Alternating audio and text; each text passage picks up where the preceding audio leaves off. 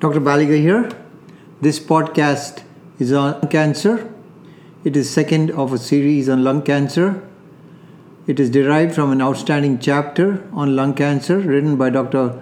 Mohammad Reza MD, who was a clinical fellow in medical oncology and hematology at Yale University while he wrote this chapter. And the senior author is Dr. Scott Gettinger MD, a professor of medicine at Yale University School of Medicine in New Haven, Connecticut. He is a member of the Yale Cancer Center and treats patients with thoracic malignancies, including lung cancer, mesothelioma, and thymic malignancies. This chapter is published in Baliga's textbook of internal medicine with 1480 multiple choice questions available at www.mastermedfacts.com. Helpful diagnostic tests, including risk stratification or staging of lung cancer. Plain film x rays are often the initial imaging modality and may reveal discrete nodules, non specific lung opacities, or mediastinal or hilar fullness. If there is a high degree of suspicion for lung cancer, an unrevealing chest x ray should not signal the end of evaluation, as further characterization with computed tomography may be revealing. Primary malignant lung lesions often have spiculated or irregular borders on CT, whereas benign or metastatic lesions tend to be well demarcated with uniform density. Tissue sampling modalities evaluating primary lung lesions and or locoregional lymph nodes in, include fiber optic bronchoscopy with transbronchial biopsy or less optimal washings and, and or brushings. Endobronchial ultrasound, EBUS, with fine needle aspirate of hilar and mediastinal lymph nodes, CT or ultrasound guided thoracic needle biopsy and mediastinoscopy, surgical biopsy via video assisted thoracic surgery, VATS, or thoracotomy is rarely required. Fiber optic bronchoscopy can also be therapeutic when endobronchial lesions exist, and an experienced operator can debulk tumor and reinforce airways with bronchial stents if required. The least invasive modality, allowing for adequate tissue sampling and enough to perform molecular studies if needed, is the preferred approach. The distinction between non small cell lung cancer and small cell lung cancer and further subdivision of non small cell lung cancer subtype is largely based on morphology. However, immunohistochemical, that is IHC stains, can be used to help distinguish lung cancer from another primary malignancy and to help characterize lung cancer if morphological diagnosis cannot be reached. In adenocarcinoma, which is characterized by glandular formation, there are prominent epithelial snouts typical of apocrine type secretion, which is very common in non mucinous lung adenocarcinomas. Large cell carcinoma lack glandular or squamous differentiation. The individual cells are anaplastic with marked nuclear atypia. There is uh, often undergoing necrosis of cells which should not be confused with dyskeratosis as seen in squamous cell carcinoma. Squamous cell or epidermoid carcinoma shows prominent intercellular bridges and prominent cell borders. Cornification, sometimes referred to as keratinization, is apparent, often as a keratin pearl. Small cell carcinoma is characterized by scant cytoplasm, salt and pepper, chromatin, and absence of any architectural organization. These tumors have a very high mitotic activity and marked necrosis. Sometimes these tumors are organized into prominent ribbons and rosettes. In case of uncertain primary site, thyroid transcription factor TTF1 positivity is generally indicative of lung cancer, although TTF1 negativity does not exclude lung cancer. The majority of adenocarcinomas of the lung stain for TTF1 with negative P63 and or cytokeratin that is CK56 stains, while squamous cell carcinomas tend to be TTF1 negative with positive CK56 and or P63 stains. Diagnosis of small cell lung cancer should generally be made by morphology alone. However, neuroendocrine stains such as synaptophysin, chromogranin, and CD56 are occasionally used to confirm suspicion. Of note, non small cell lung cancer can also stain for neuroendocrine marker. Staging of lung cancer PET or CT scan is generally indicated for staging lung cancer unless unambiguous metastatic disease is already appreciated. If metastatic disease is appreciated on imaging before a diagnosis is made, efforts should be made to establish diagnosis by biopsy of a metastatic site rather than the primary lung lesion, particularly if there is only one site of distant disease. Brain MRI or at the minimum contrast enhanced CT scan of the brain is usually obtained during initial staging. There is some controversy about the need for PET imaging and or brain imaging in patients with small that is less than 4 centimeter peripheral lung cancers and no locoregional or distant disease on CT chest, abdomen or pelvis. Mediastinoscopy is done to complete initial non-small cell lung cancer staging when imaging suggests hilar or mediastinal involvement without distant metastatic disease or if there is a large primary that is greater than 4 centimeters and or central tumor that is within one third of the distance to the chest wall without evidence of other disease. Mediastinal sampling is generally not done in the case of small cell lung cancer. Molecular profiling for EGFR mutations and ALK translocation is indicated for metastatic non-squamous cell non-small cell lung cancer.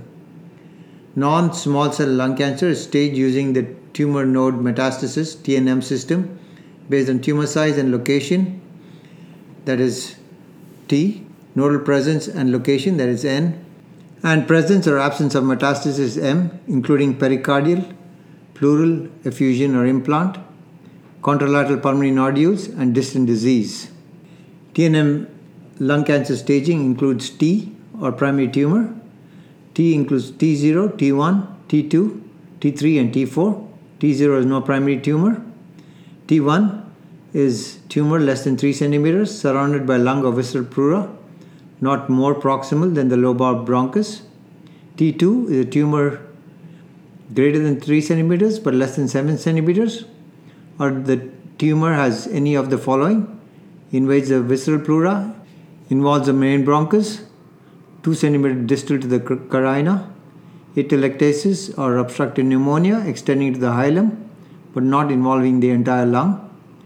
T3 is tumor greater than 7 centimeters or directly invading the chest wall, diaphragm, phrenic nerve, mediastinal pleura, parietal pericardium, or tumor in the main bronchus less than 2 centimeters distal to the carina, or atelectasis and or obstructive pneumonitis of the entire lung or separate tumor nodules in the same lobe.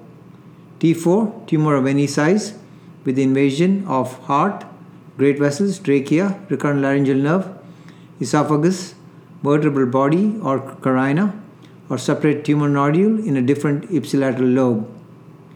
N is for regional lymph nodes and includes N0 to N3. N0 is no regional node metastasis. N1 metastasis in ipsilateral peribronchial and or perihilar lymph nodes and intrapulmonary nodes including involvement by direct extension. N2 metastasis in ipsilateral mediastinal and or subcarinal lymph nodes. N3 metastasis in contralateral mediastinal, contralateral hilar, ipsilateral or contralateral scalene or supraclavicular lymph node. M for distant metastasis is from M to M, M1. M0 is no distant metastasis. M1A is separate tumor nodules in a contralateral lobe or tumor with pleural nodules or malignant pleural dissemination. M1B is distant metastasis. Special situations TX, NX, and MX when TNM status is not able to be assessed. TIS is focus in situ cancer. T1 superficial spreading of any size but confined to the wall of the trachea or mainstem bronchus. The uncommon superficial spreading tumor in central airways is classified as T1. Pleural effusions are excluded that are cytologically negative, non-bloody, transudative, and clinically judged not to be due to cancer. Small cell lung cancer is generally staged as limited or extensive disease. Although TNM staging is used for non small cell lung cancer, it's increasingly being recommended for small cell lung cancer. Limited stage small cell lung cancer refers to disease which can be encompassed within a tolerable curative intent radiation field and generally is limited to one hemithorax and associated regional lymph nodes. Disease beyond this is termed extensive stage.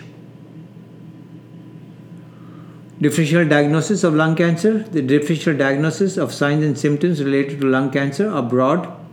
Most individuals with lung cancer have a history of smoking and dyspnea, which may be attributed to COPD. Dyspnea can also occur due to numerous associated cardiac and other non malignant pulmonary processes, such as interstitial lung disease. Cough can be related to smoking with chronic bronchitis, gastroesophageal reflux disease, medications, and interstitial lung disease. Persistent hemoptysis may result from pulmonary renal autoimmune syndromes such as Goodpasture's disease and Wegener's disease. Lung nodules are not uncommon on imaging and may represent hamartomas, granulomatous disease, sarcoidosis, carcinoid, or metastatic carcinoma from a distant primary site. Ongoing and resolving pneumonia can result in nodular lung lesions with associated adenopathy. Previous infections, example Mycobacterium, Cryptococcus, Histoplasma, pneumocystis, can leave solitary pulmonary nodules. Parasitic infections such as Echinococcus, Dirofilaria, septic emboli, and pulmonary abscesses can result in abnormal chest radiographs and CT images. Natural history and prognosis of lung cancer. Lung cancer prognosis is primarily determined by stage, poor performance status, and weight loss. Additionally, predict for poorer outcome. Non small cell lung cancer generally grows over months to years, while small cell lung cancer can progress rapidly with early dissemination over weeks to months. Without therapy, patients with small cell lung cancer rarely survive for more than a few months. Unlike non small cell lung cancer, which is associated with a 20 to 30% response rate to chemotherapy, small cell lung cancer is exquisitely sensitive to chemotherapy with response rates of 60 to 80%. However, resistance generally develops quickly. Median survival for patients with extensive stage small cell lung cancer is on the order of 8 to 13 months with chemotherapy, com- comparable to survival of patients with metastatic non small cell lung cancer treated with chemotherapy. 5 year survival of limited stage small cell lung cancer treated with curative intent chemoradiation in between 15 to 25 percent with similar estimates for patients with stage 3 non small cell lung cancer treated with chemoradiation.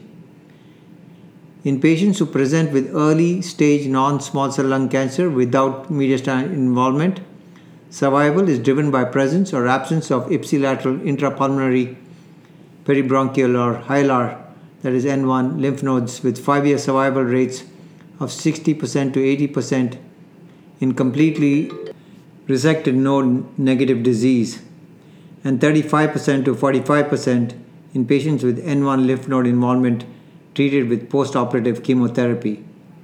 Patients with small cell lung cancer rarely present without mediastinal involvement. Multiple choice question. A 55 year old man with a 15 pack year smoking history is seen by the internist during his routine annual visit. He's doing well with no new complaints but expresses concerns about his risk for lung cancer.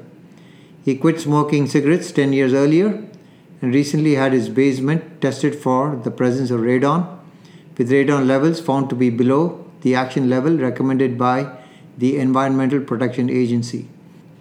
His internist schedules A. Sputum cytology collection. B. Chest x ray.